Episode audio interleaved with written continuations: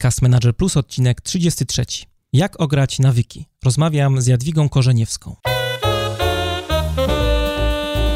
Dzień dobry, witajcie w 33. odcinku mojego podcastu Manager Plus przy mikrofonie Mariusz Hrabko, a to jest audycja o tym, jak zwinnie zarządzać sobą i biznesem. Jeżeli chcecie, żeby coś zmieniło się w waszym życiu i czujecie potrzebę ciągłego szlifowania swoich umiejętności, zapraszam do słuchania moich audycji.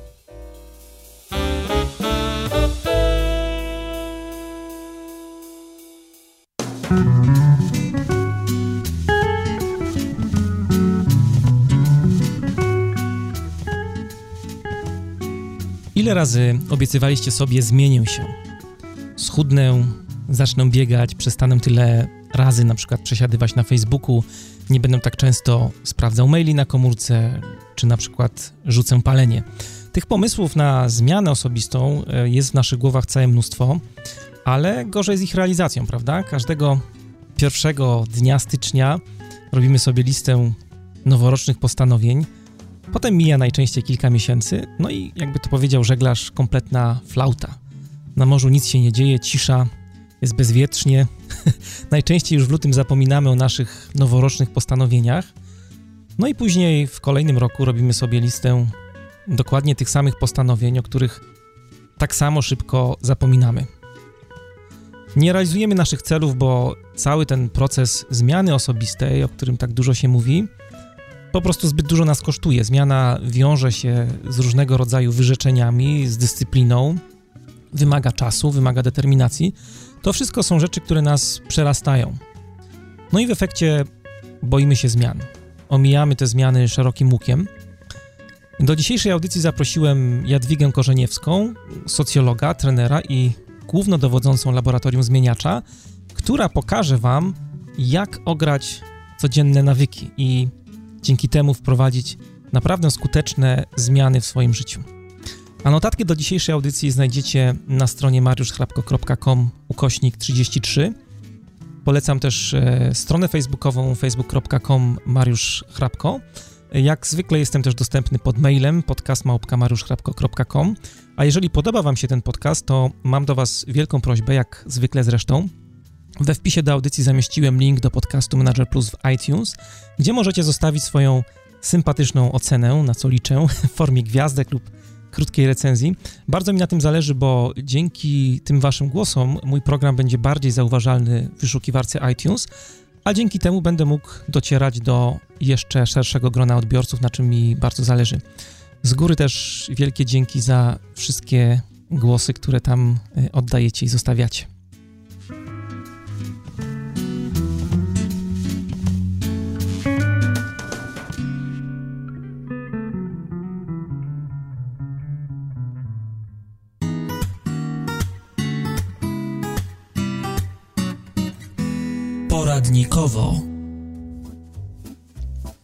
Są takie aplikacje, w których e, już po pierwszym zalogowaniu wiecie, że to jest to, że to jest coś wyjątkowego.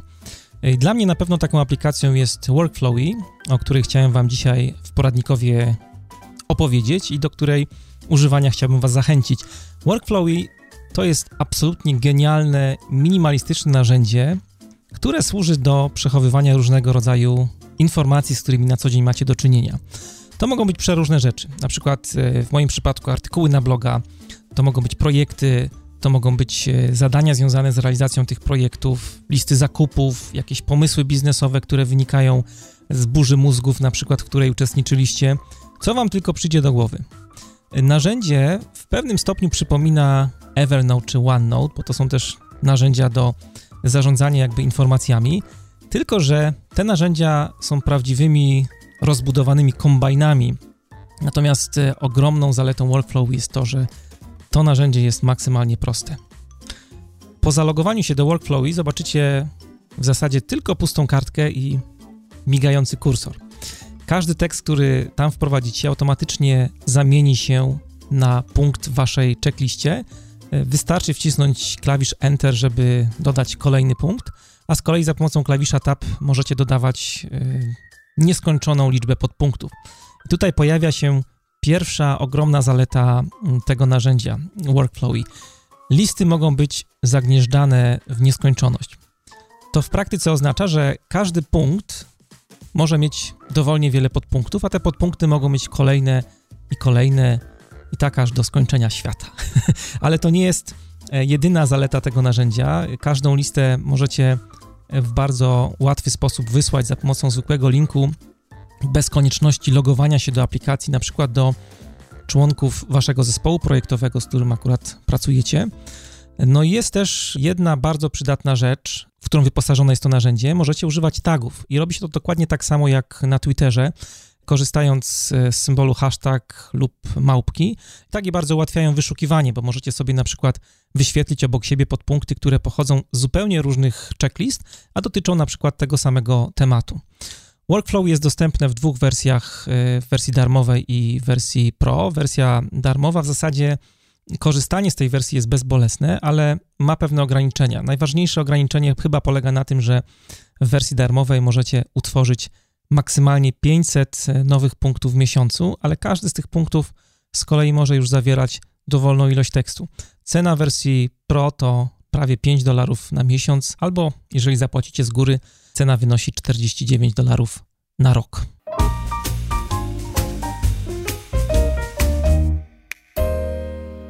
Rozmowa. To jest podcast Manager Plus. Dzisiaj w audycji będziemy rozmawiali o tym, jak zmieniać swoje nawyki. Z tej okazji do programu zaprosiłem Jadwigę Korzeniewską z Laboratorium Zmieniacza, autorkę książki Jak ograć nawyki. E, Jadwiga jest specką od zmiany osobistej, można powiedzieć, zmiany w myśleniu, w działaniu. E, prowadzi także ciekawego bloga na temat e, zmian życiowych. Witam Cię, Jadwigo, bardzo serdecznie. Witaj. Laboratorium zmieniacza, cóż to takiego jest? Laboratorium zmieniacza to jest takie miejsce, projekt, mhm. poprzez który e, staram się pomagać zmieniać e, nawyki w działaniu i myśleniu, tak jak wspomniałeś. E, idea laboratorium zmieniacza opiera się na tym, żeby jednocześnie być badaczem i przedmiotem własnych badań dotyczących zmiany osobistej, czyli do procesu zmiany podchodzić z dużą dozą ciekawości, z odwagą do tego, by eksperymentować i przede wszystkim uczyć się dużo o sobie, a wszystko wszystko po to, żeby móc efektywniej działać tak w działaniu, jak i w myśleniu, bo jedno z drugim idzie w parze. Mhm. E, a propos badań, w swojej książce e, znalazłem takie miejsce, gdzie przytoczyłaś badania, które były prowadzone na Duke University, które pokazywały, że około 40% naszych codziennych działań to są działania, które wykonujemy w naszym życiu trochę automatycznie. Są to działania właśnie nawykowe. E, no i jest to trochę przerażające, prawda, że tak działamy jakby w połowie na autopilocie. Mhm. Jak człowiek o tym pomyśli, mm, pomyśli o wynikach tych badań, to zaczyna się zastanawiać, nie, to chyba niemożliwe, żeby to było rzeczywiście aż tyle, ale jak zaczniemy analizować tak w pełni świadomie wszystkie działania, które od rana do, do wieczora y, są naszym udziałem, no to rzeczywiście y, może być nawet tak, że tych to procentowo jest jeszcze więcej. A czym są nawyki w ogóle? Nawyk jest zautomatyzowanym działaniem, czyli tak jak powiedziałeś, właśnie takim autopilotem, e, które to działanie utrwala się poprzez powtarzanie, czyli e, jakiś schemat e, działania powtarzamy na tyle często, cyklicznie, systematycznie, że mm, tworzy się między neuronami w naszym mózgu pewnego rodzaju ścieżka. I ta ścieżka ma za zadanie ułatwić nam życie, dlatego że wyobraźmy sobie sytuację, w której codziennie musimy od nowa analizować wszystkie informacje i zastanawiać się, co one dla nas znaczą. Katastrofa. E, katastrofa totalna, paraliż decyzyjny. Ja myślę, że siedziałabym przez całe życie w kącie u siebie w domu po prostu i, i nie wychodziła z mieszkania, bo nie wiedziałabym, e, jak siebie ogarnąć i, i co zrobić w ogóle w życiu. Także ta automatyzacja jest przydatna w bardzo wielu obszarach życia, ale niestety w niektórych e, bywa zgubna, dlatego że utrwalają nam się zarówno schematy nawyków e, pozytywnych, jak i negatywnych. W książce też wspominasz o czymś takim jak e, pętla nawyku. Mogłabyś słuchaczom powiedzieć w kilku słowach, na czym to polega? Pętla nawyku jest bardzo szeroko omówiona również w książce e, Siła nawyku, która, mm, która pokazuje nie tylko e, jak działają nawyki w naszym życiu osobistym, ale także w życiu społecznym e, oraz w organizacjach. Pętla nawyku składa się z trzech elementów. Pierwszy element to wskazówka, czyli taka iskra zapalająca, która odpala pewien zwyczaj, czyli działanie, którego się na podstawie wskazówki podejmujemy. I ten zwyczaj kończy się mm, nagrodą.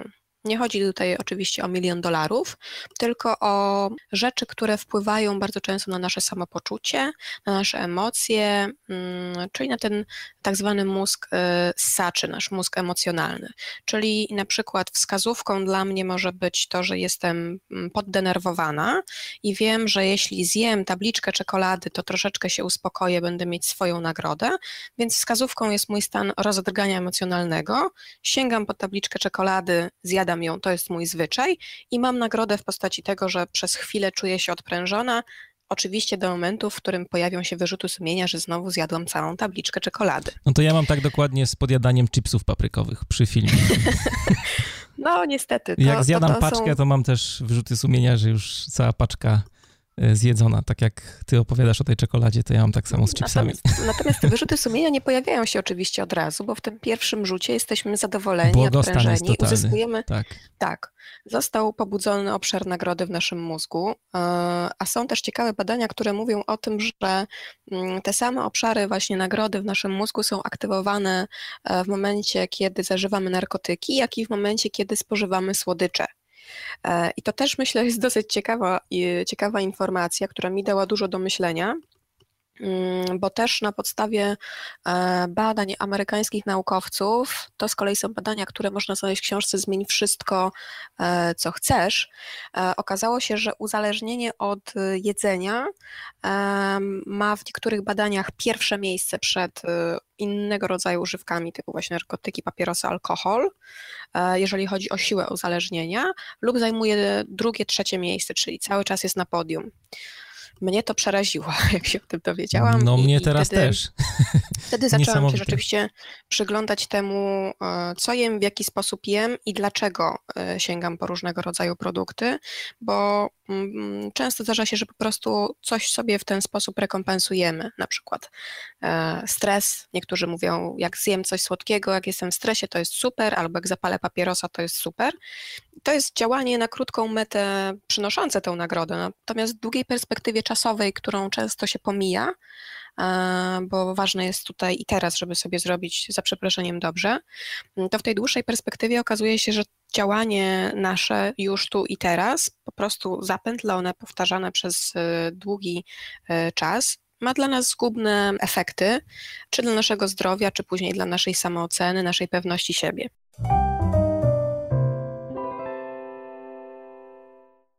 Co zrobić, żeby z tej pętli, o której tutaj cały czas opowiadasz, się wy, wyrwać? W jaki sposób e, można zmienić nawyk? Czy da się zmienić nawyk tak na 100%? Autor książki Siła nawyku sugeruje, że tak naprawdę najskuteczniejszą metodą jest podmiana zwyczaju, czyli zostawienie wskazówki, zostawienie nagrody w tym schemacie i znalezienie takiego zwyczaju, który będzie e, również przynosił upragnioną nagrodę, natomiast będzie miał dużo lepsze dla nas e, działanie właśnie w tym, w tym myśleniu długoterminowym. Moim zdaniem, e, tak wynika z, z, mojej pracy ze zmieniaczami, czyli z osobami, które chcą zmieniać swoje nawyki mm, i też z pracy nad sobą, wynika, że tak na dobrą sprawę nie da się do końca mm, nawyku wykorzenić, bo to jest taka trochę uśpiona właśnie ścieżka w, w naszym mózgu. To jest trochę tak, jakby człowiek stwierdził, dobra, już nie będę chodzić tą ścieżką, wydepczę sobie nową, inną i ona sobie z czasem, ta stara, zarasta trawą, chwastami, natomiast ona czeka na e, jeden, drugi, trzeci raz, kiedy sobie przypomnimy, a kiedyś była taka ścieżka, zobaczę, co się stanie, jak, jak znowu na nią wejdę. Czyli na przykład zmieniam nawyki żywieniowe, e, powiedzmy, że wyeliminowałam słodycze z jadłospisu i stwierdzam, a ciekawe co się stanie, jak znowu zjem tabliczkę czekolady. I to jest bardzo niebezpieczny moment e, w procesie zmiany nawyków. Ja to nazywam e, etapem arogancji, mm, gdzie wchodzimy na taki, takie myślenie w stylu superbohatera, że jestem niezniszczalny, już mi nic nie grozi, żadne pokusy nie są mi straszne i chcemy sprawdzić, czy rzeczywiście tak jest, i wracamy do, do starych zwyczajów. I ta uśpiona ścieżka czeka właśnie na ten moment i zaczyna nam przypominać, jak było fajnie, kiedy nią spacerowaliśmy.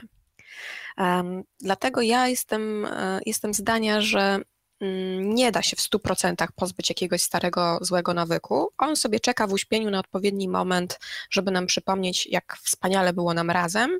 I trzeba cały czas mieć takiego mm, swego rodzaju czujność. Czujność, e, bo mm, z nawykami jest trochę jak z, z uzależnieniem. To trzeba już być czujnym do, do końca świata, że tak powiem, o ile oczywiście dany nawyk jest dla nas istotny z punktu widzenia naszych wartości.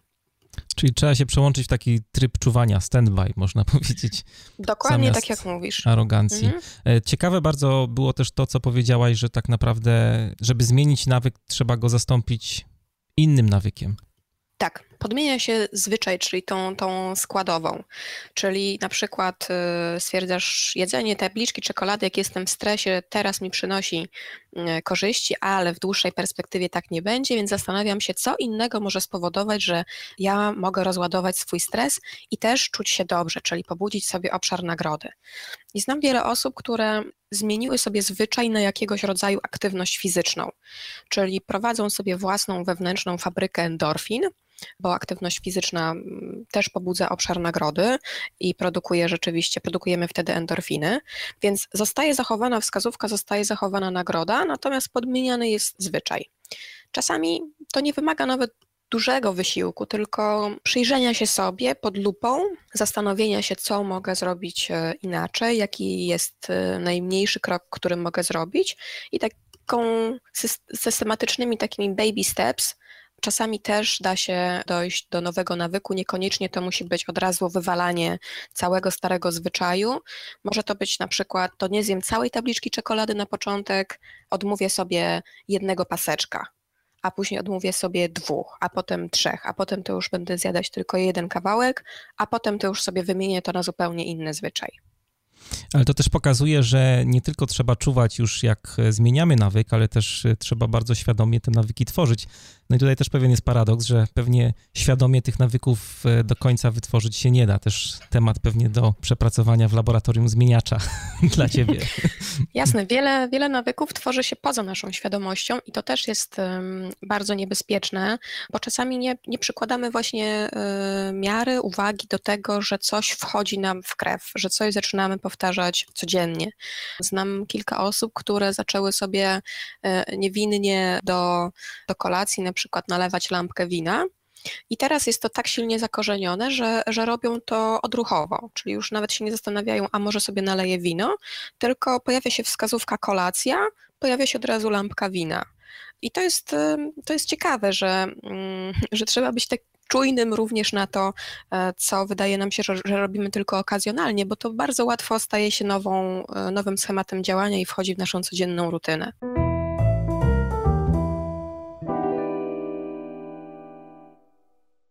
W laboratorium zmieniacza y, proponujesz dość ciekawą rzecz, mianowicie, żeby do zmiany nawyków, do przeprowadzenia takiej zmiany osobistej zaprzęgnąć elementy, które pochodzą z gier. Proponuję, żeby mhm. zastosować elementy y, gamifikacji, czy też grywalizacji, jak niektórzy mhm. mówią.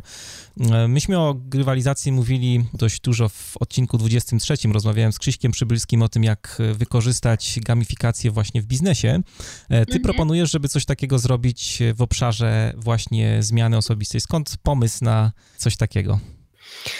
Skąd pomysł? Wiesz co, pierwsza gra, którą, jedna z pierwszych, które rozegrałam, e, wiązała się z nawykiem, który próbowałam zmienić od wielu lat.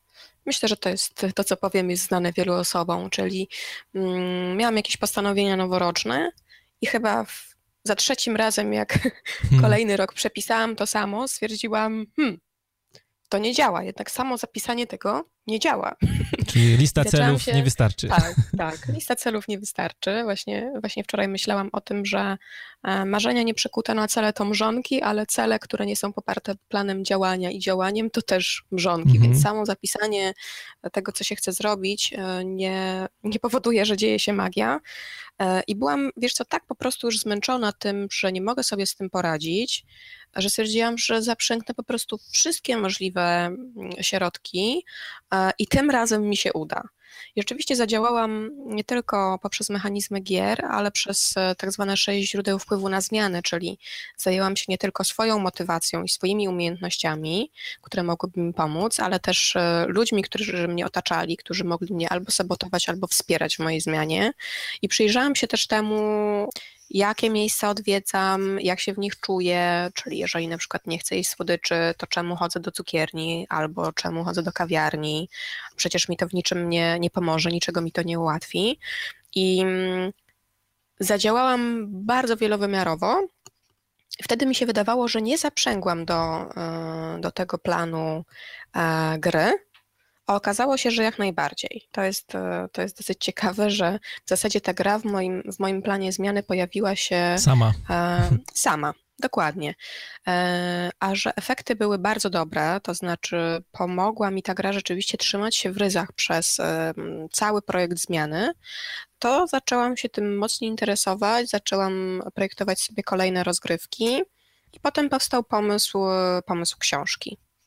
Bo jak już się ma coś dobrego, to warto się tym podzielić. No jasne. Chciałbym, żebyśmy się skupili na jednej takiej rozgrywce, która akurat dotyczy ciebie, bo w książce w ostatniej części dużo jest fajnych przykładów zmian, tak zwanych zmieniaczy osób, z którymi mhm. współpracowałaś, ale chciałbym się skupić na grze, którą zaprojektowałaś dla siebie, grze, która mhm. dotyczy zmian nawyków e, żywieniowych. Jakie nawyki chciałaś konkretnie zmieniać? Domyślam się, że mówisz o, o grze e, tej pierwszej opisanej w, w, książce, czyli słodycze, słone przekąski i podjadanie. Tak. Takie były trzy, trzy najważniejsze założenia dotyczące nawyków, z którymi chciałam się rozprawić. E, gra dotyczyła właśnie tego, żeby wyeliminować e, tak naprawdę produkty wysoko przetworzone. Ja mam taki plan na całe życie, o którym też zresztą wspominam w książce, żeby wkurzyć ZUS, Mm, poprzez to, żeby żyć długo i zdrowo, tak. Mm, że oni się będą zastanawiać, jak to możliwe, że jeszcze jej wypłacamy emeryturę, przecież ona już dawno powinna nie żyć. I zaczęłam się zastanawiać, no to jak najprościej mogę wpłynąć na stan swojego zdrowia, jak najmniejszym e, kosztem energii, czasu. I stwierdziłam produkty wysoko przetworzone. To jest pierwsze, czego bym się chciała pozbyć. I zaczęłam się zastanawiać, które, które w takim razie mogę wziąć na pierwszy rzut. I stwierdziłam, że słodycze, słone przekąski i przy okazji pomyślałam, że rozprawię się też z podjadaniem między posiłkami, mm, co też będzie z korzyścią dla, dla całego planu wkurzyć ZUS. Więc te trzy rzeczy y, chciałam ograć za pomocą, y, za pomocą gry. I są tam też moje chipsy z tego, co mówisz. Są, tak, jak najbardziej. E, to powiedz mi w takim razie, jak e, zabrałaś się za projektowanie takiej swojej gry? No bo każda gra, oprócz tego, że no, ma jakiś projekt, jakiś pomysł jest na tą grę, to ma jakieś zasady, jakiś, jakiś regulamin. Jak wyglądał twój regulamin w tej grze? E, mój regulamin składał się z siedmiu punktów i zajmował mniej więcej pół strony formatu A4, więc y, to jest też ważne, żeby tworząc zasady swojej gry, nie rozpisywać się na milionie stron, tylko maksymalnie je uprościć, tak żeby one były y, jak najbardziej przejrzyste, e, żeby były zrozumiałe, żeby dało się zapamiętać przynajmniej podstawowe, najważniejsze zasady, po dwóch, trzech dniach e, bycia w swojej grze. Dlatego, że mm, pierwszy etap w ogóle wprowadzenia zmian w nawykach jest kluczowy, e, bo jest najtrudniejszy. Dlatego, że dopiero wchodzimy w e, nowy schemat działania, wszystko jest nowe, wszystko jest inne i najłatwiej jest nam się wystraszyć i zniechęcić. Dlatego ważne, żeby te zasady były na tyle klarowne, że będziemy w ten proces wchodzić z ciekawością, a nie z takim lękiem, o Boże, czy ja dam radę, o Boże, jak ja to zrobię. Więc to było pół strony formatu A4 i tam było mm, powiedziane wprost, jakie produkty mogę spożywać, y, jakich nie mogę, czy jest jakaś furtka, y, że w ogóle na przykład cokolwiek mogę słodkiego kiedykolwiek zjeść.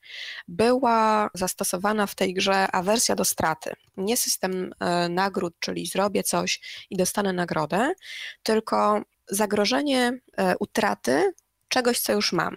I w mojej grze było to odkładanie pieniędzy na cel, na który bardzo nie chciałam odkładać pieniędzy. To było świetne. Słoik z pieniędzmi na partię. Na partię polityczną, tak. której poglądy bardzo dalece odbiegają do moich osobistych, a jednocześnie była to partia e, wówczas bardzo często pojawiająca się w mediach, mhm. E, więc ja byłam też bombardowana informacjami dotyczącymi tej partii i no, nie dało się o niej zapomnieć, że tak powiem.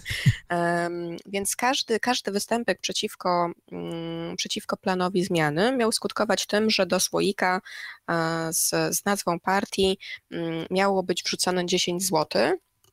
I na koniec, e, na koniec danego okresu rozliczeniowego, czyli ja się rozliczałam w cyklu miesięcznym, równowartość tego, co było w słoiku, miała być przelewana na, na konto owej e, partii. Możesz nam zdradzić, tak? ile przelałaś na konto tej partii? Jak bardzo ją wsparłaś?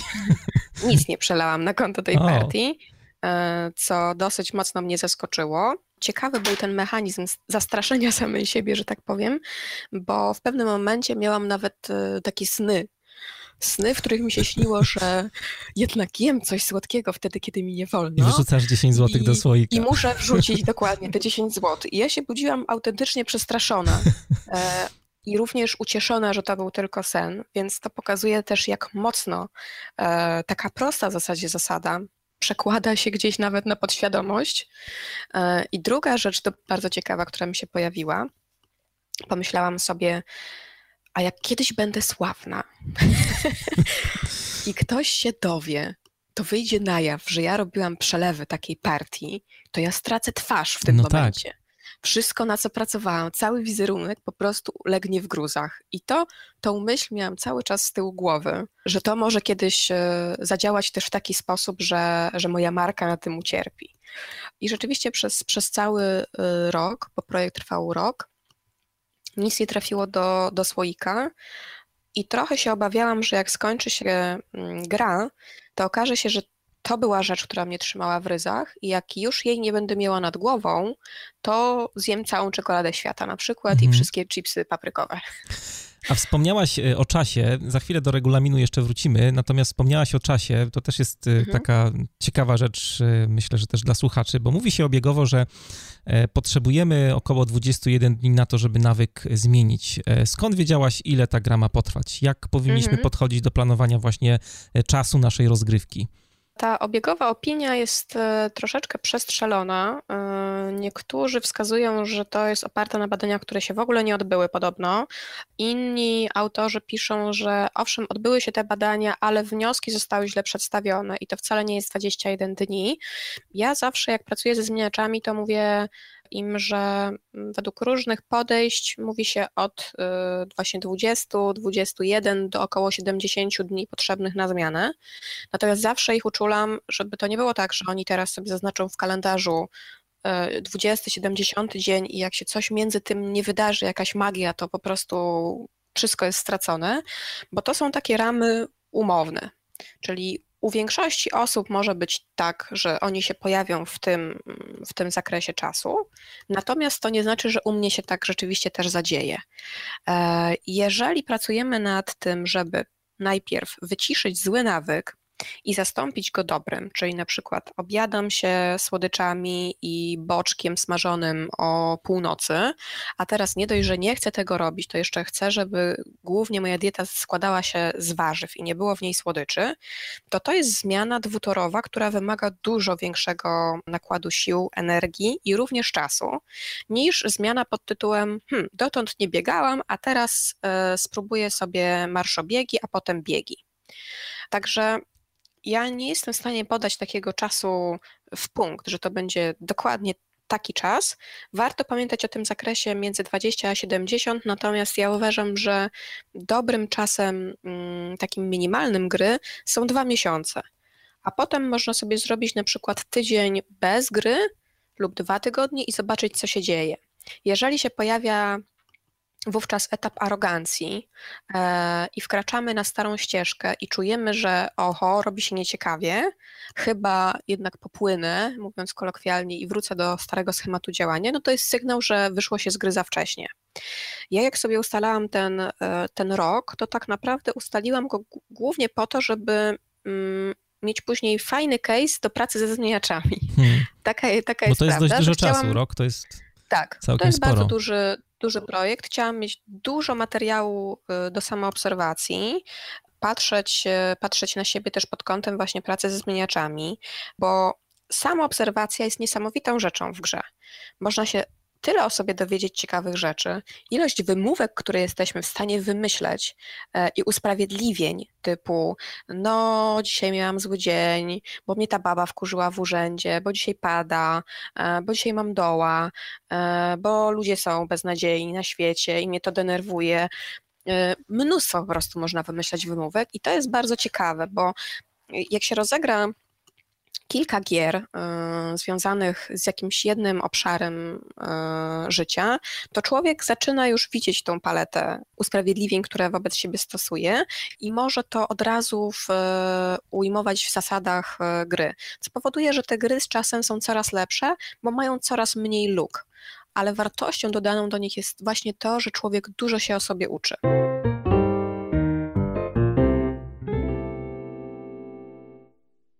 Powiedzieliśmy sobie, że zaczynamy od tego, żeby mieć regulamin. Powiedzieliśmy trochę o tak. tym, jak zamodelować czas trwania tej gry. Co dalej z tym regulaminem e, powinniśmy robić? E, nie wiem, zatwierdza się jakoś ten regulamin?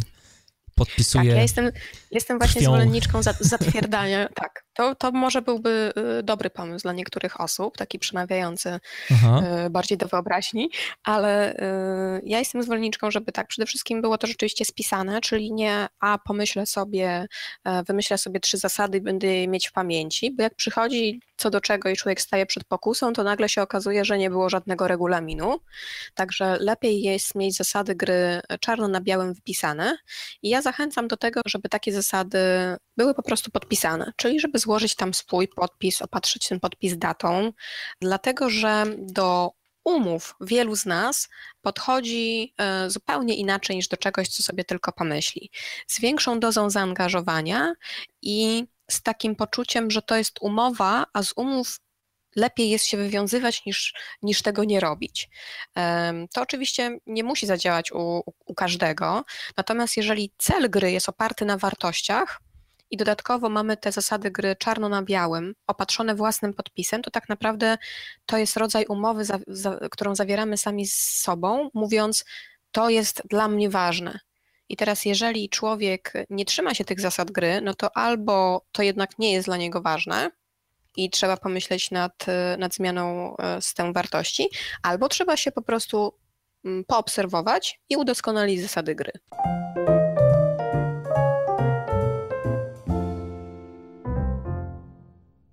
Przez to, co powiedziałaś, dotykasz trochę też tematu zmiany zasad gry. E, czy w mhm. trakcie mm, jakby grania można e, te zasady zmieniać? Czy można zmieniać regulamin? No bo na przykład może się okazać, że tak bardzo wyśrubowaliśmy sobie e, wyzwanie, że w zasadzie jest ono nierealne, no bo możemy być mhm. nadambitni na początku, o czym też wcześniej mówiłaś przy formułowaniu zasad gry. Co wtedy? Czy są jakieś też reguły? Jak wyglądało to w twoim przypadku, kiedy organizm czy, czy twoja świadomość popychała ci do tego, żeby E, troszeczkę sobie tą śrubkę poluzować. Tak. To jest właśnie, to jest właśnie ciekawe, bo y, chyba jeszcze nie pracowałam ze zmieniaczem, który by sobie y, narzucił zbyt małe wyzwanie, przynajmniej teraz sobie tego nie przypominam, natomiast wiele osób robi sobie za duże wyzwanie, czyli przelicza, przeszacowuje swoje siły. To jest dosyć e, znamienne, zwłaszcza w okresie noworocznym, czyli wtedy, kiedy się pojawiają postanowienia. Mhm. E, I człowiek ma jakiś taki mm, przypływ poczucie, że, że, że, e, że ma jakieś nadprzyrodzone moce, że on na przykład nagle teraz w miesiąc zrzuci 20 kilo nadwagi i wydaje mu się to realne, co jest jeszcze gorsze, bo później to rozczarowanie jest przytłaczające i często ludzie już nie chcą po prostu wracać do, do procesu zmiany. Więc Kluczowe jest y, rzeczywiście to, żeby stwarzając sobie zasady gry, mieć, to, mieć tą świadomość, że to jest moja wersja pierwsza, zobaczę, sprawdzę, poeksperymentuję, jak mi się to sprawdzi i w razie czego będę mógł, mogła wprowadzić jakieś modyfikacje.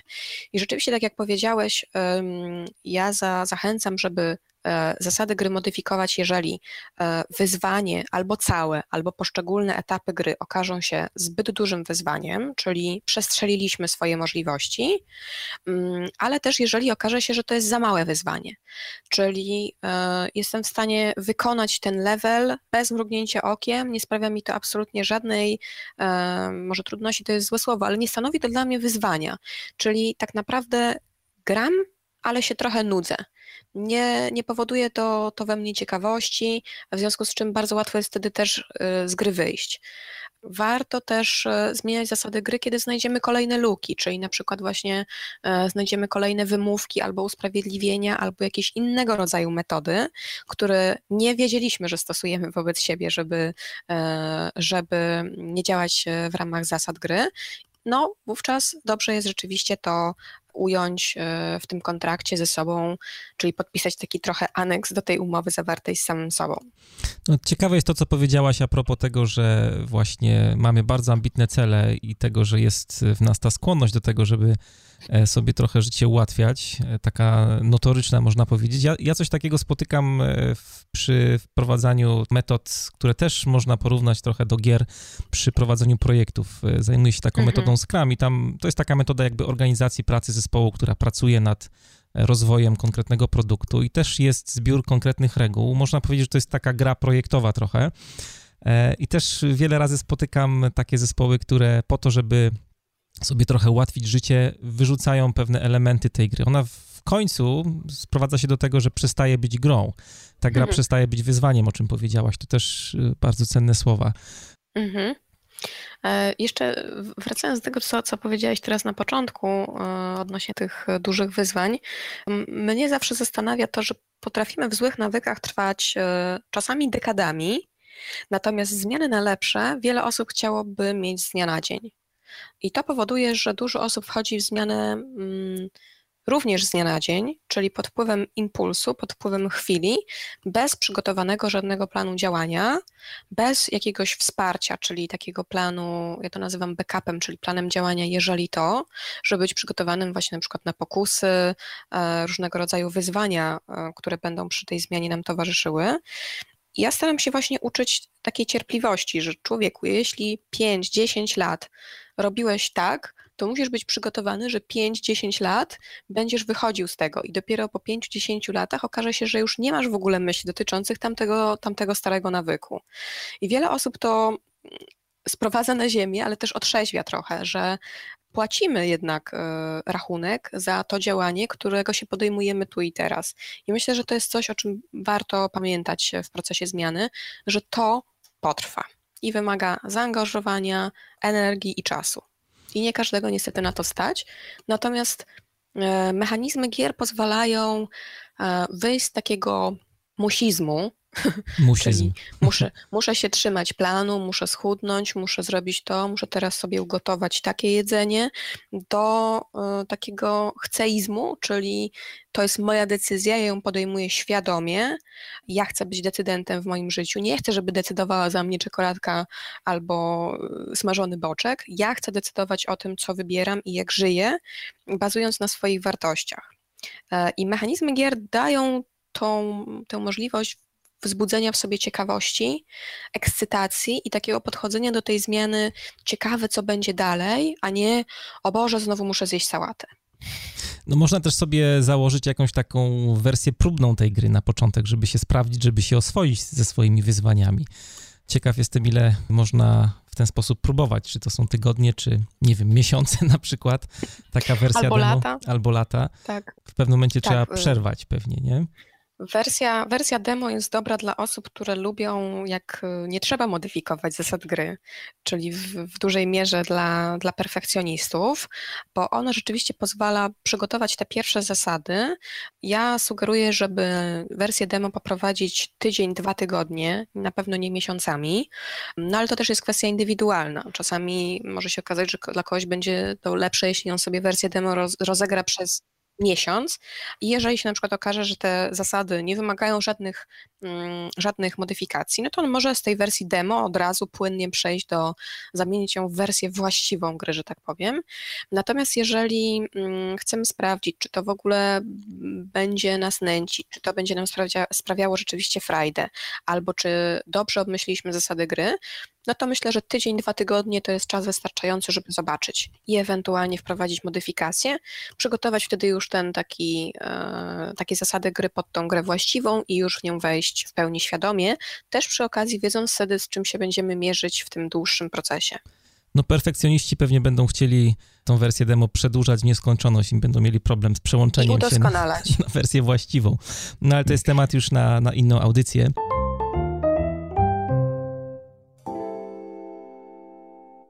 Chciałem zapytać e, o taką rzecz, która dotyczy w zasadzie każdej gry. Każda gra, oprócz tego, że ma regulamin, jakieś zasady, dzieli się też na konkretne, to się tak ładnie mówi, levele, poziomy gry. Mhm. Każdy taki poziom wiąże się z jakimś e, stopniem trudności. Jak wyglądało w przypadku Twojej gry? Jak sobie zdefiniowałaś poziomy trudności gry?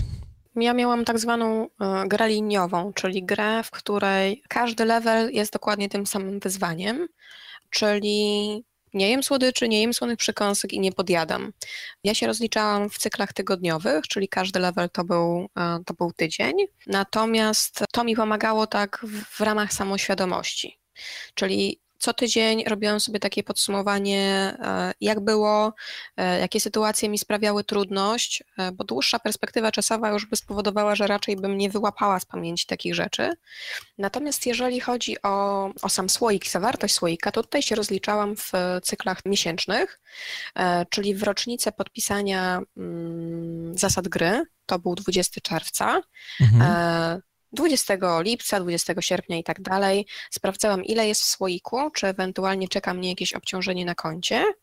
Jak również założyłam sobie specjalny album zdjęć na, na profilu swoim na Facebooku, e, gdzie co miesiąc fotografowałam słoik. E, I ten album był trochę dla moich przyjaciół, a trochę dla mnie, dlatego że jak podpisałam zasady gry, to pierwsza myśl, która przyszła mi mm, do głowy, to było: hmm, ale w sumie to nikt nie wie o tym, co ja robię.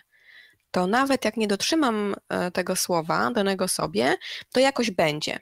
I pomyślałam, oho, to jest moja luka, e, luka w grze, e, więc od razu rzuciłam na Facebooka zdjęcie regulaminu, zdjęcie słoika razem z tą banderolą, gdzie było wiadomo, na co te pieniądze będą szły i czekałam, co zrobi moje otoczenie społeczne, czyli moi znajomi.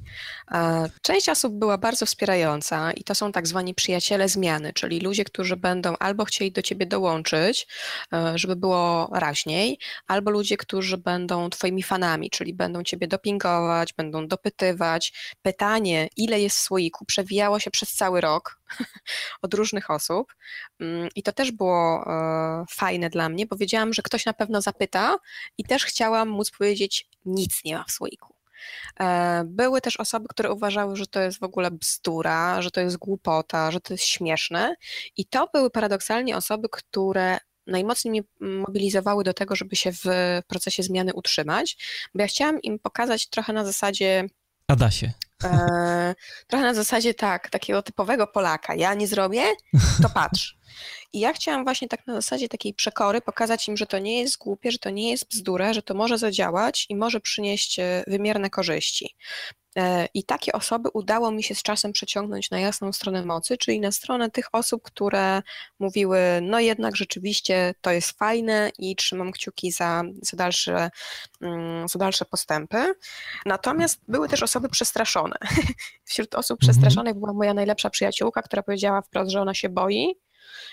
i że co to będzie, jak ja naprawdę będę musiała te pieniądze prze, przelewać. I ja sobie wtedy pomyślałam, o Boże, rzeczywiście, co to będzie. Mm, a członkowie tej Także... partii nie udzielali się na Facebooku, a propos słoika? E, na moim nie, ale ja mam bardzo sprytne ustawienia prywatności, Aha. więc niepowołany, myślę, że nie widział tego, tego słoika. Staram się też nigdy nie mówić o tym, jaka to była partia, żeby mhm. nie wzbudzać zbędnych kontrowersji, e, bo tak naprawdę to nie ma absolutnie żadnego znaczenia. Wystarczy dobrać to tak, żeby ta awersja do straty po prostu działała na naszą wyobraźnię.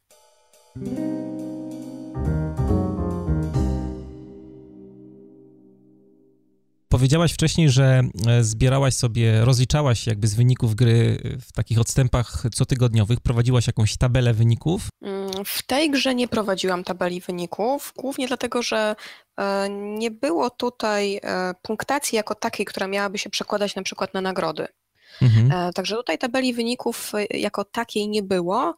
Dla mnie formą prowadzenia e, tej tabeli były te zdjęcia, które co miesiąc w rocznicę podpisania kontraktu wrzucałam na Facebooka. Dla mnie to była forma e, jakby takiej kroniki tej gry, czyli te 12 zdjęć wrzuconych.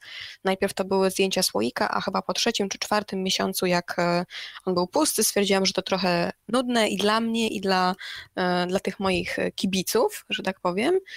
Więc zaczęłam robić memy z liderem partii, której nie chciałam wspierać. Na przykład dorzucałam tam tekst zarządzam operację Tłusty Czwartek, Mhm.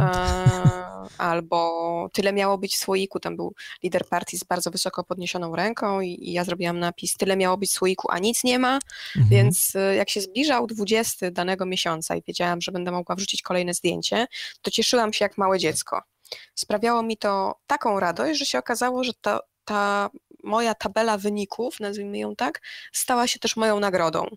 Możliwość wyszukania zdjęcia, możliwość zrobienia własnego mema, wrzucenia tego do albumu okazała się mm, moją formą nagrody, mimo że w, w regulaminie ja nie miałam w ogóle ujętych nagród, tylko, e, tylko tę awersję do straty, czyli mm, przelewanie pieniędzy komuś, komu nie bardzo nie chciałam.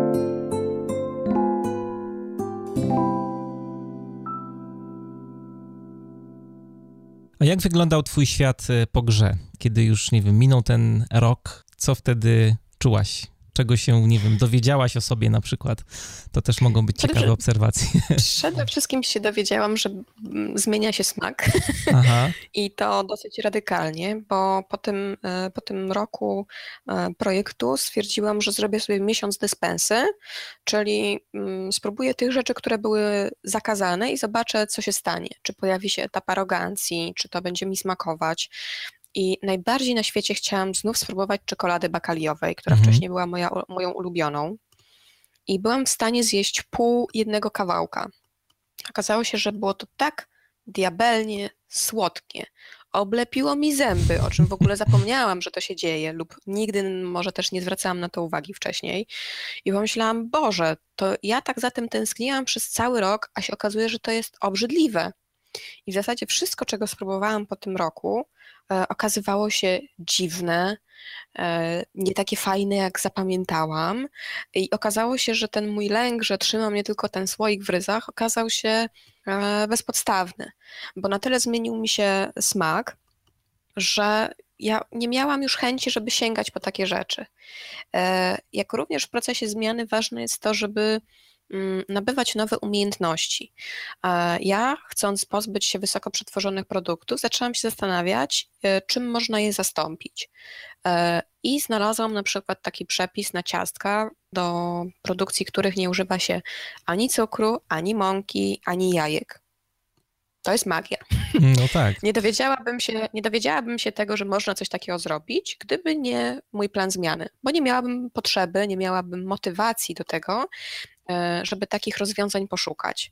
I to jest też świetne, bo jeżeli zaczynamy wdrażać przy okazji mm, nowy schemat działania, to okaże, okazać się może, że nagroda z nim związana jest na, też na tyle atrakcyjna, że nawet nie będzie nam się chciało do tego starego wracać. A nie miałaś właśnie obaw takich, że wrócisz do poprzednich nawyków żywieniowych, bo zrobiłaś sobie ten taki miesięczny okres hulaj dusza. E, nie miałaś mhm. później jakichś takich, e, takiego niepokoju, że może będzie tak samo jak przed rokiem. Okres hula i dusza w zasadzie jest szumną nazwą, dlatego że ja popróbowałam po mhm. jedną, dwie rzeczy. E, na przykład wypiłam łyk Coca-Coli i stwierdziłam, Boże, mam metaliczny posmak w ustach, to jest obrzydliwe, nie chcę więcej tego próbować.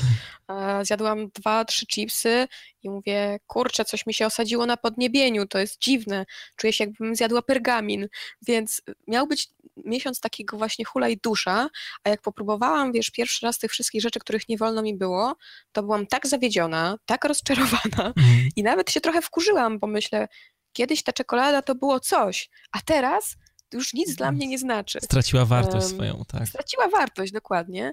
Natomiast cały czas mam z tyłu głowy taką um, czujność właśnie, o której rozmawialiśmy, że nawet jeżeli sięgam po jakiś domowy wypiek, który wiem, że jest zdrowszy, czyli na przykład te ciasteczka, to wiem, że to jest pół kroku mnie dzieli od tego, żeby wrócić na starą ścieżkę i sprawdzić, co tam się dzieje i jak tam było fajnie.